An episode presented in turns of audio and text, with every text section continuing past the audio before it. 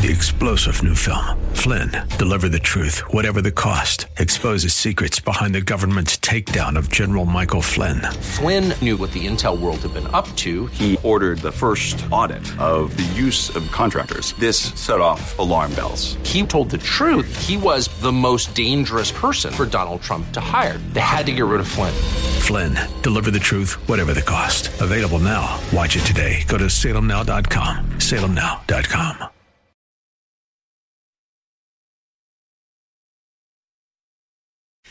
All right, it's the final hour. Jimmy Sengenberger filling in for George Brauchler today. News Talk 710 KNUS. Our telephone number 303 696 1971. Tomorrow I'm back at it from 6 until 9. We are seeing right now on the floor Katherine Clark, Democratic House Minority Whip just gave her speech nominating Hakeem Jeffries for Speaker of the House. Let's be real. It's all performative. Now, maybe McCarthy's speech will move the needle. He spoke at the end of the last hour on the floor nominating Jim Jordan. We will know soon, once they have their vote, as to whether or not McCarthy's speech made any difference. As of now, I don't think so. It doesn't seem like it. But that is the only speech that might matter on the floor of the House. As they go through additional rounds, any more speeches is a waste of time. Just do the vote and negotiate. Do the vote and negotiate. Do whatever you need to do to get this done and sewed up because the House has business to get taken care of. Whether that is aid packages for Israel and Ukraine, which need to be passed. I think the Biden folks are now proposing 105 billion dollars in support uh, here in a in a sweeping aid package that they have asked for, and I'm not sure what else is included in terms of the components there, but I think it, it's more than just support for uh, Israel and Ukraine, but also there's the fiscal situation, the possibility of a government shutdown, and so forth. This needs to get sorted out. But the vote is underway. Third vote for House Speaker. And before we know it, we will have those results. It'll be interesting to see what happens. And if, for example, Ken Buck changes his vote at any point. 303 696 1971 is our telephone number. If you'd like to join in to the festivities. He's been waiting for a while on hold. Let's go to Ben in Morrison. Good morning, Ben. How are you? Good. How about you? I'm doing just fine. So, what's on your mind, sir? Well, I think we absolutely need to have at least some semblance of presence in Ukraine and also in Israel. I agree. Um, and then I also think Jim Jordan probably doesn't have a shot at getting the speakership, so they might need to move on and move on to someone else. So. I, I, I think we'll know more in this third round if anything has changed. If not, I think you're probably right that he will uh, not be speaker, but you never know what is going to happen. It's it's topsy turvy there. But I want to focus on because this is what I saw you had originally called about on Israel and Ukraine. What what are you looking at here from your vantage point, Ben? Well, I'm looking at Putin, first of all, in Ukraine. His border does not stop in Ukraine. Yeah. He's trying to reestablish the USSR. So he's going to go from there. And then if he goes from there, he's probably going to go into the Baltic states, Latvia, Lithuania, Estonia, and look at one of those next. And those are NATO nations. So as soon as that happens, it kicks in an agreement, you know, from the NATO allies that we have to respond to this.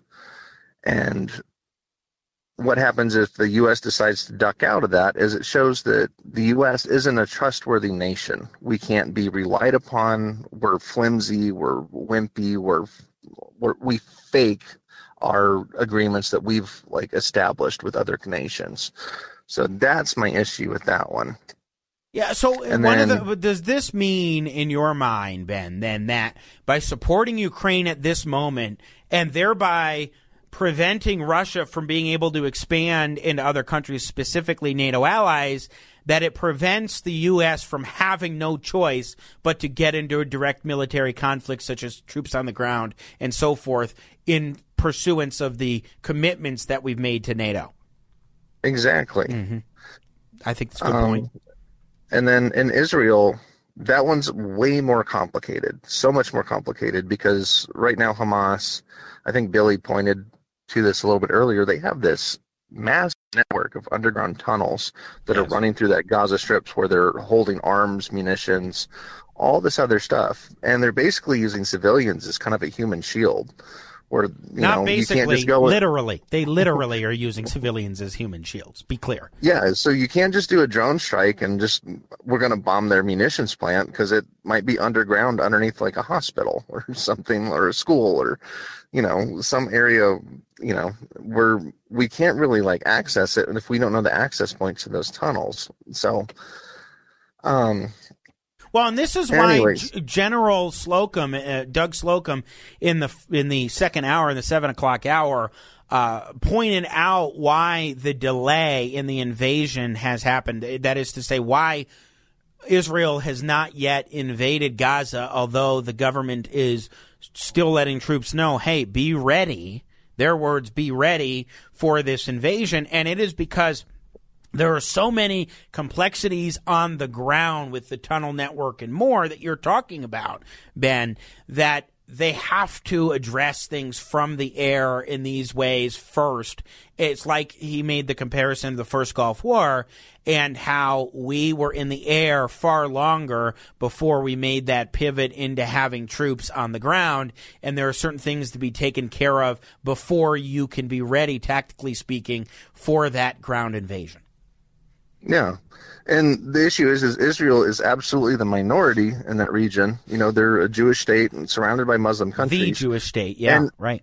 If they do anything that comes down like they're looking like a sledgehammer coming down on Muslim people, killing civilians, doing anything that looks atrocious, they're going to make everyone else around them very, very mad. So there's Syria, there's Jordan, they have a bunch of borders with all these other nations. And you know, like I just I've seen it already here in the U.S. Like there was a kid, I think it was in Chicago, maybe a six-year-old kid that got stabbed by somebody's landlord, and like that's how you radicalize people. Do stuff like that. Well, and this like, is this is why you, the hospital blast was so crucial because in this in this PR battle, as the general put it, or lawfare fight, and that is because even though Israel did not do a strike on the hospital. It was a misfired rocket from Islamic Jihad. The word was already spread, and for many, it is too late. Israel is responsible, and they're not turning back the clock on that in their minds. This is why Israel does go through, Ben, great, great pains to avoid human uh, casualties among civilians as much as possible. Yeah, I saw that in the news, and I was like, oh God, please tell me Israel didn't do this. Please tell me Israel didn't do this. And I was waiting to kind of figure out more information on that because I was like, this is just going to kick the hornet's nest if you did that, if you bombed a hospital.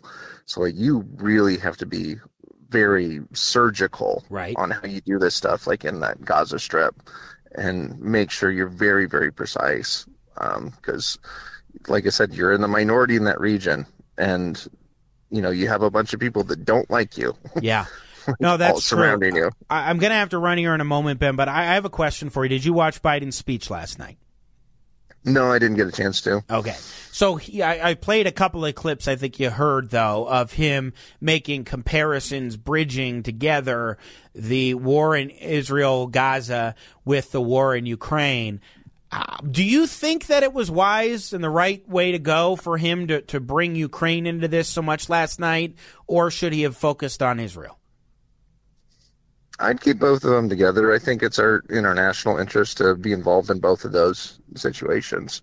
Um, you know, Israel we're a stronger ally with than I think Ukraine. Ukraine is kind of someone we're semi-friendly with, but not like a strong ally. Israel we're a strong ally. So. Um, you know, I guess it depends on Israel's situation. I'd see what they want to do, how much involvement they want from us, and go from there. Whereas Ukraine's a much more simple situation. It's an unprovoked attack from Russia. You Both know, are unprovoked not... attacks. Let's be clear about that, but please continue. but one's a nation state, one's a militant group, right? Um, you know, group. within the country. Yeah. So, you know, one's trying to basically take over the country, and the other one's also this terrorist. You know, they want to um, destroy the country. They want to eradicate yeah, they, the country. In the case they of want Hamas. to eradicate all the Jews. yes. so yeah. it's one's a genocide situation by probably a small faction, you know, of the Gaza Strip, and the other one's like an entire nation state actually involving. So it's sure. No, I can I can understand that. Both are significant. I agree that the U.S. has a need to be involved in providing support to both Israel and Ukraine. Ben, hey, I appreciate the call. Thank you. Have a great one. 303 696 1971 is our telephone number if you want to join in to the conversation. So, at some point, who knows, Israel will embark on a ground invasion. It is not time quite yet, but they are saying be ready. Meanwhile, the fight continues between Hamas and Israel, and it will not end anytime soon. Israel is not going to back down. Now, Biden made it clear in his speech last night about the hospital that we were talking about that it was not not Israel that did the strike. I also spoke with President Abbas, the Palestinian Authority, and reiterated the United States remains committed to the Palestinian people's right to dignity and to self determination. The actions of Hamas terrorists don't take that right away. Like so many other, I'm heartbroken by the tragic loss of Palestinian life, including the explosion at the hospital in Gaza, which was not done by the Israelis. We mourn every innocent life lost. We can't ignore the humanity of innocent Palestinians who only want to live in peace and have an opportunity. So I can understand that point. First of all, saying a little bit about minimizing human casualties among civilians and that this is not about going after all Palestinians. This is about taking on Hamas and Islamic Jihad, which are allies of Hamas, which are also proxies of Israel. And I'm glad that he made the point there and stressed a little bit hey, this was not Israel that did the strike on the hospital. It was well, he didn't say it was a misfired rocket from Islamic Jihad. I would have liked him to say otherwise, but at least he clarified this was not Israel. But big thing, I was not concerned or frustrated with him bridging Ukraine and Israel. I think there's reason for that. There's cause for that.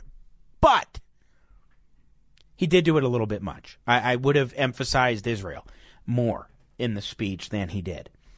However, what bugged me more was the fact that he played this game of both sidism way too much as far as the Palestinians and the the situation there versus Israel and undercut some of the heinous barbarism and war crimes committed by Hamas. But I also think he undersold the need to stamp out anti Semitism right in this moment. We must, without equivocation, denounce anti Semitism. We must also, without equivocation, denounce Islamophobia. So I, I have nothing against making it clear in general Islamophobia, unacceptable. Anti Semitism, unacceptable. Racism, unacceptable.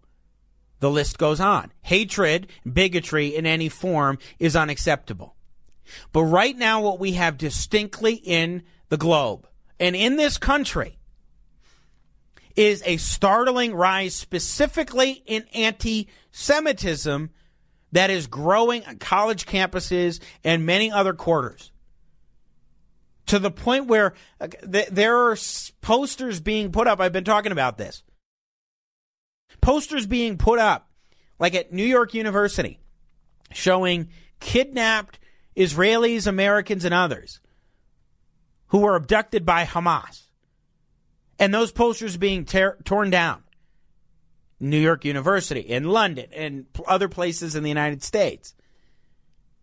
Just as one example the disgusting and vile memes that we are seeing, the comments that are being flippantly made, the eh, the the way in which we see some politicians talking about Israel and spreading anti Semitic tropes. Case in point, Tim Hernandez, Colorado state representative, or Rashida Tlaib, congresswoman for, I think, Michigan, right? Or, or Minnesota. Uh, Michigan. It's uh, Ilhan Omar, who's from Minnesota. And this congresswoman still refuses to acknowledge that Israel did not strike the hospital. Biden should have put his emphasis on anti Semitism. And that should have been the big focus of his speech relative to any sort of hatred, to Jew hatred that is expanding. And that has been going on for millennia. And that needed to be the point of emphasis. And he played this game of both sidism or two issues way too much. And that was something that disappointed me in the speech. Maybe I'm making a mountain out of a molehill. Give me a call if you agree or disagree. 303 696 1971. But I thought that there was way too little emphasis on the anti Semitism piece and, and, and too much bringing in other issues.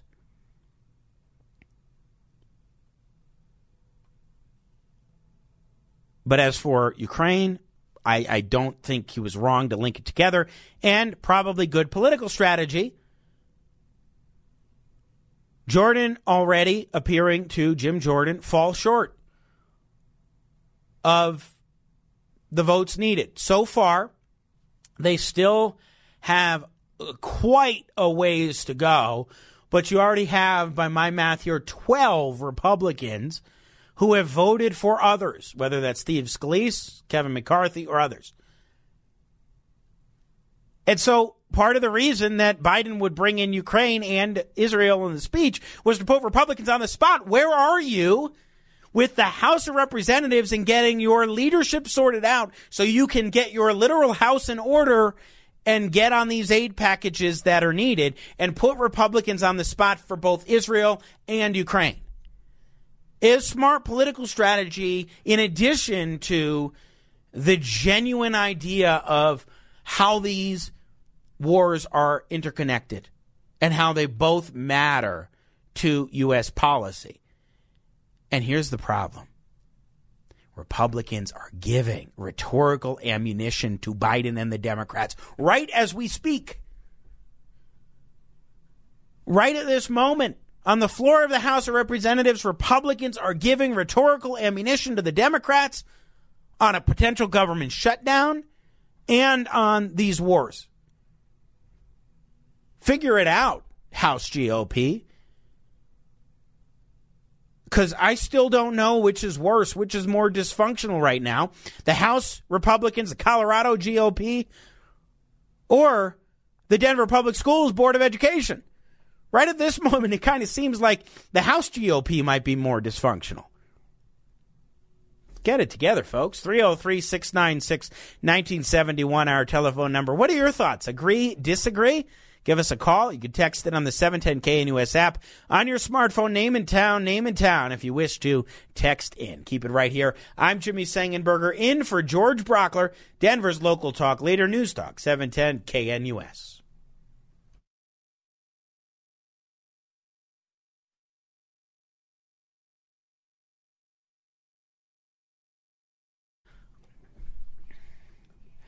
Bottom of the nine o'clock hour, Jimmy Sengenberger in for George Brauchler. Tom Petty with You Don't Know How It Feels.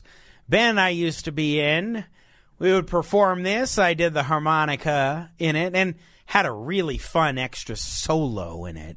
It's a great tune to play, that's for darn sure, and to listen to.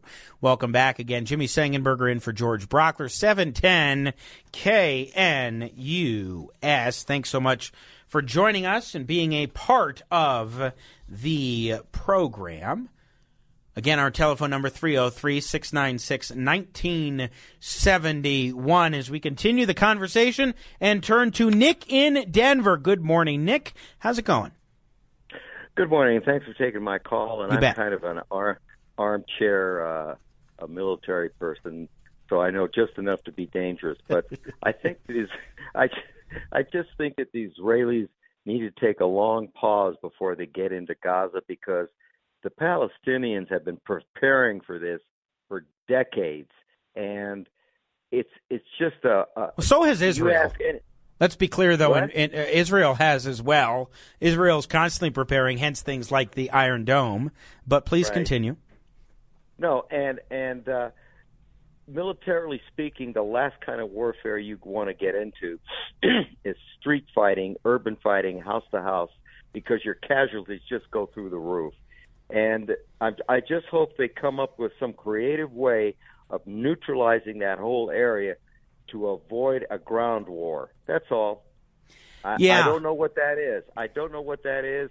I have a kind of some crazy ideas, but the last thing you want is for this thing to spiral out of control, and now now you have a big war. Well, and, and I think Nick that Israel is certainly cognizant of this. They don't want that because right. they know that could be detrimental to not just the short term interests that they have, but their long term interests. I mean, we are talking about a a situation on the ground that is perilous.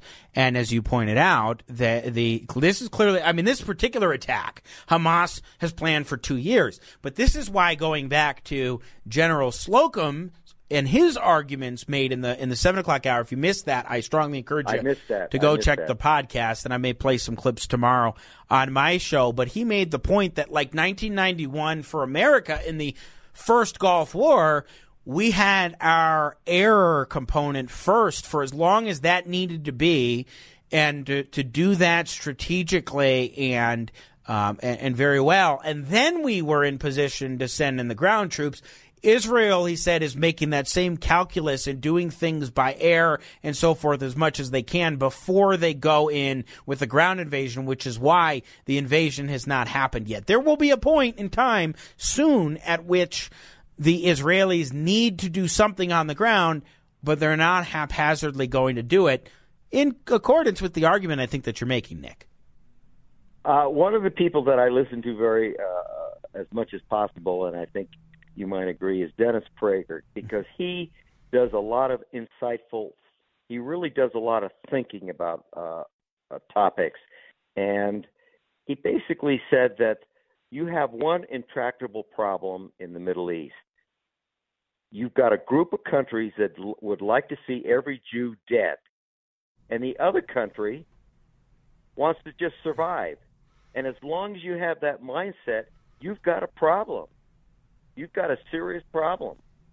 And that's and that's what the Israelis are up against. The other side wants them all dead. They don't want them to survive. They don't want their little bitty country. They just want them dead and gone.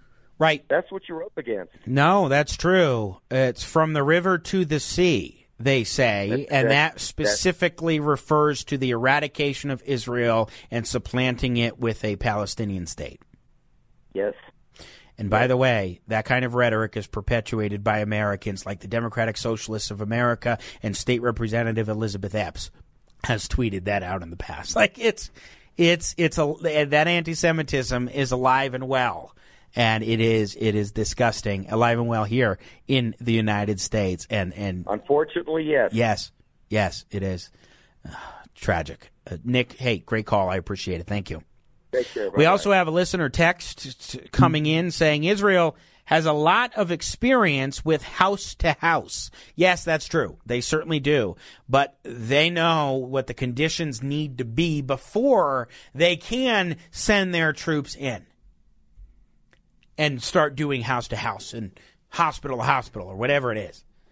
They know what those conditions will need to be before they take that step. Going back to my concerns about Biden going way too far in terms of comparisons last night, uh, uh, basically putting on the same level playing field right at this moment anti Semitism and Islamophobia. John and Littleton, thank you for saying your name in town. I do appreciate it in your text saying, "Is this Biden's good people on both sides moment?" Uh, in some respects, uh, you know, you could you could see that sort of situation. I don't think he went that far. It wasn't pro Hamas, but it was it was similar in the sense of let me put in an equation and not just focus on the particular group that is aggrieved right now, but broaden it out into these other aspects. And, and I think that was a mistake on his part. Then here's a question that came in earlier from Don in Sallisaw, Oklahoma, formerly Aurora. Again, thanks for the name and town in your text, Don. Jimmy, are you going to talk about Ken Buck's speaker vote? What is his plan to move forward? Is it time to primary Buck? I still have interest in Colorado and will support the opposition in a primary. I don't know. I mean, we'll have to see. But right now, how is this a, a, a primary when you don't have? I guess you have one guy who's announced who I'd never heard of, um, but you don't really have a primary going on here. Um, well, Jimmy, I, yeah, I, got a yeah, question. Go ahead, Bill. I got a question for the texter on that one. Why is this a primary issue? Why is a primary this, issue? Yeah, oh, why yes. is this the linchpin that you're like, ah. oh, he's not voting for Jim Jordan or he's not voting for this? Why is this the primary issue for you? Because remember, this was a move by Matt Gaetz and his friends in order to weaken McCarthy, and it was a move done solely by Matt Gaetz without any plan beyond removing McCarthy that put us in this situation. This is not Buck's well, fault. You, you know what? You know what's striking. Now, Buck was one of the eight, though, who did vote to remove McCarthy. So there, there, but folks can look at it from either way. I, I, it's I, just, it's just striking to me that people who are attacking Ken Buck now for not getting on board with Jim Jordan were praising him and saying it's great that you voted to remove McCarthy just two weeks ago. If if Matt Gaetz doesn't move to vacate, Buck doesn't get yes, to vote. That's absolutely and that's right. the core. Yes. That's the core for me. Yes. Is stop talking about what Buck did after the vote. What was the impetus? What was the action? It, for me, I hear it like people. I, I, hear it from the the Rashida Tlaibs and everybody else in the attack that Hamas uh, that, that launched. That they turn around and go, but look at how horrible they had been treated by Israel. And look at this. And don't you understand that 15 years ago this happened? That again was 15 years ago. You're beginning to rationalize at that point and you're trying to yeah. Um, lessen what happened with the attack. And the idea that, well, well, Buck voted to vacate. He wasn't responsible for the motion to vacate. Now he had his reasons to vacate, but you know what? If the Republicans were more of a coalesced group, you guys wouldn't have this. Yes. It, yes, would, it the, would not happen. If if the Republicans had their literal house in order, McCarthy wouldn't have taken 15 votes and weakening his speakership by that 15th vote. With each vote getting to that point, he weakened his speakership, putting him in this position because he overpromised, underdelivered. He got tossed out, and now Buck is getting the flack because he's not supporting the guy that some folks have said needs to be the next speaker. And let's let's just look at what the Democrats did when they were in power.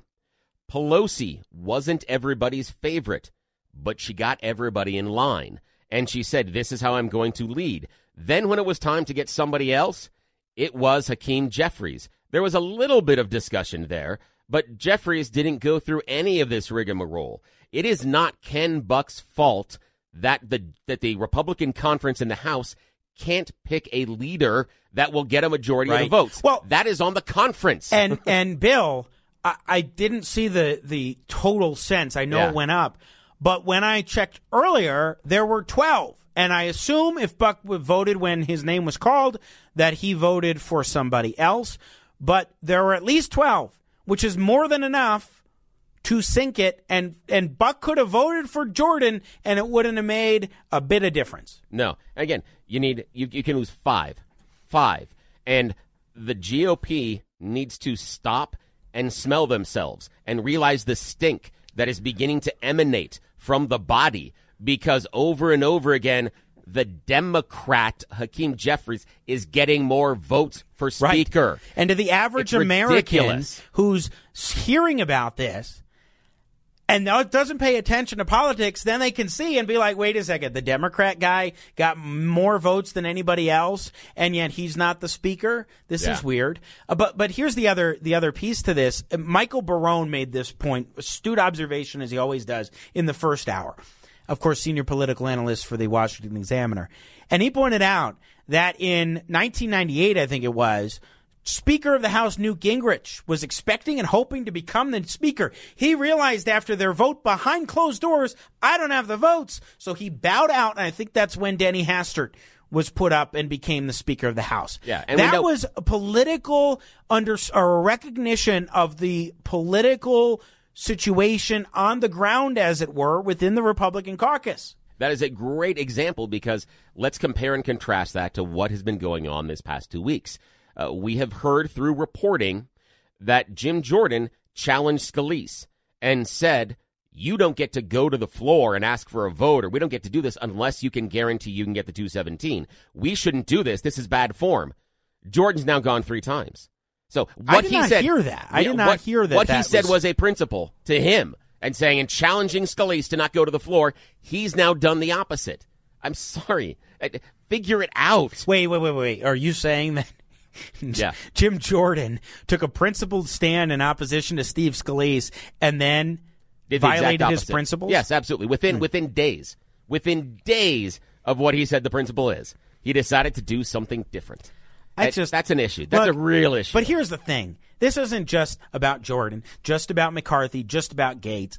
There are what 217 Republicans, or however many Republicans yeah. there are. I think 217 yeah, is the number for vote. Yeah. Is it 224? 220. What, whatever it is, there are over over and above 220 Republicans in the House who all have some responsibility for this. And it is an embarrassment to the GOP, whether you are uh, in the so-called establishment wing or you are an anti-establishment rebel or your Tea Party or your MAGA or whatever, you should be embarrassed by the Republican Party right in this moment in the House of Representatives that can't even get a leader while our ally Israel is at war against terrorists and when we have the prospect of Republicans getting blamed for a government shutdown that Bill, the American people, in poll after poll, were ready to blame Biden for. Yeah, they were ready, and now it won't happen that way. There was an interview yesterday, uh, Fox News, I forget the uh, Republican representative, but he said this needs to be solved behind closed doors. He said he is not taking a position on who the speaker should be. His argument is that the GOP needs to figure out what is the role and what monies do we need to allocate for Ukraine, if any? What's the role of monies and what do we allocate for Israel? What's our support there? What is the role and what are we doing as far as the budget?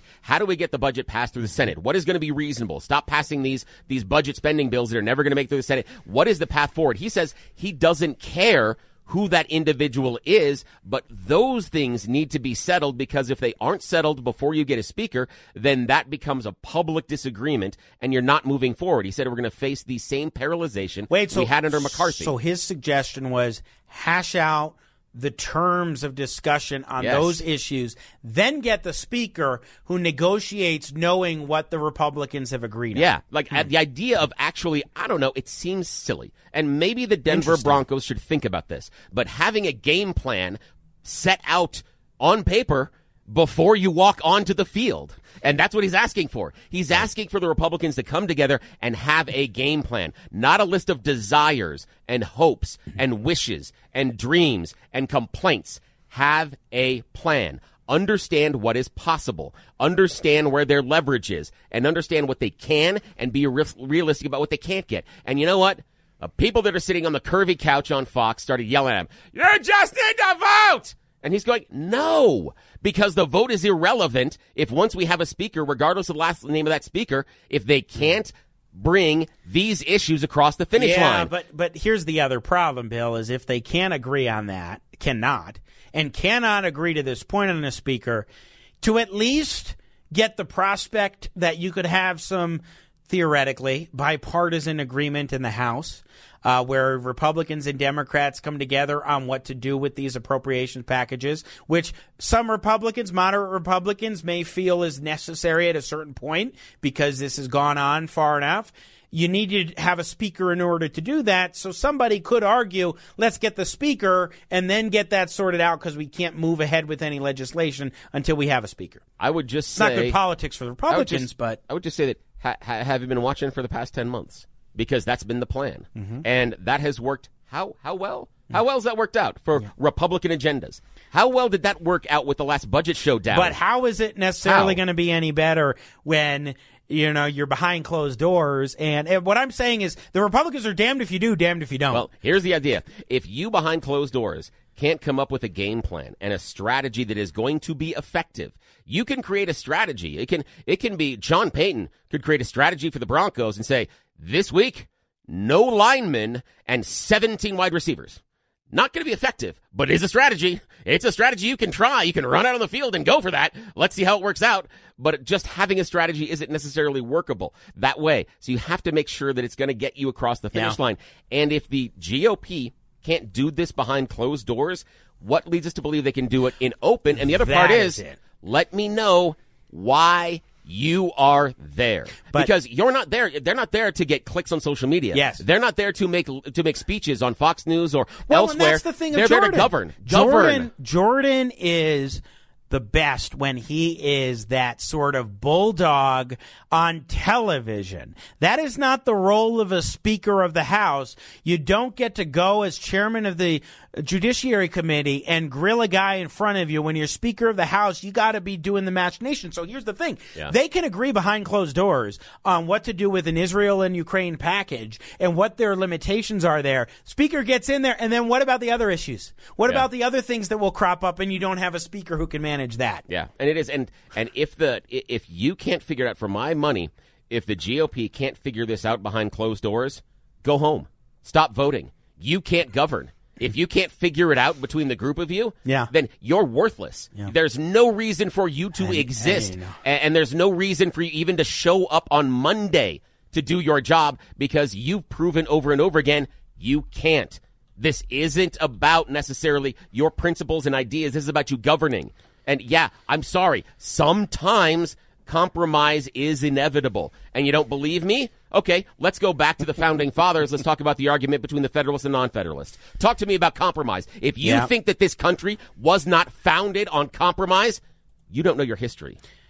This reminds me, as a New York Giants fan, of when Plaxico Burress shot himself in the foot.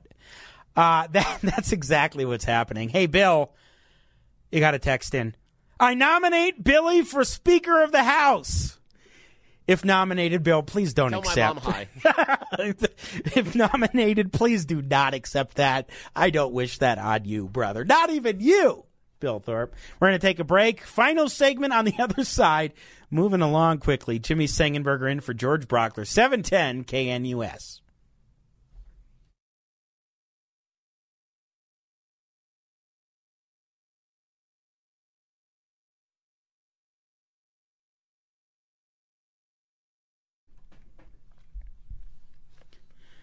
Wrapping up and winding down, Jimmy Sengenberger in for George Brauchler today. Back in the saddle tomorrow from 6 until 9 with the Jimmy Sengenberger Show. News Talk 710 KNUS. Jim Jordan has done worse on this ballot than before. I am not great with math, so let me do a little math. 25. 25 Republicans have voted for others. On Tuesday, it was 20. On Wednesday, it was 22. Two days later, after McCarthy gave his speech pitching Jordan, after Jordan himself went and did a press conference today, it's now even worse at 25. There's a high pressure campaign that's been built from talk radio to the Colorado GOP pressuring on the buck to colleagues and Jordan's team making phone calls, doing what some Republicans have called blackmail, these strong arming tactics, and they aren't working. People are being pushed away more and more from Jordan. This is not a positive sign. With McCarthy, when we went through the 15, he was already winning votes, slowly but surely. Jim Jordan is losing votes. I like Jordan. Cool with him as speaker. Been saying that these past couple days. But if you can't add to your coalition and instead are subtracting from it. That ain't a good sign for leadership. And the problem with Washington, D.C. right now, more than anything else, with politics in general, is the massive egos of those in office. Even as the world seems to crumble beside us. I'm Jimmy Sengenberger in tomorrow morning again from 6 to 9. You got Deborah Flora and then Steffan Tubbs all starting at 3, continuing live and local conversations. I'll see you tomorrow morning. Have a great weekend and may God bless America.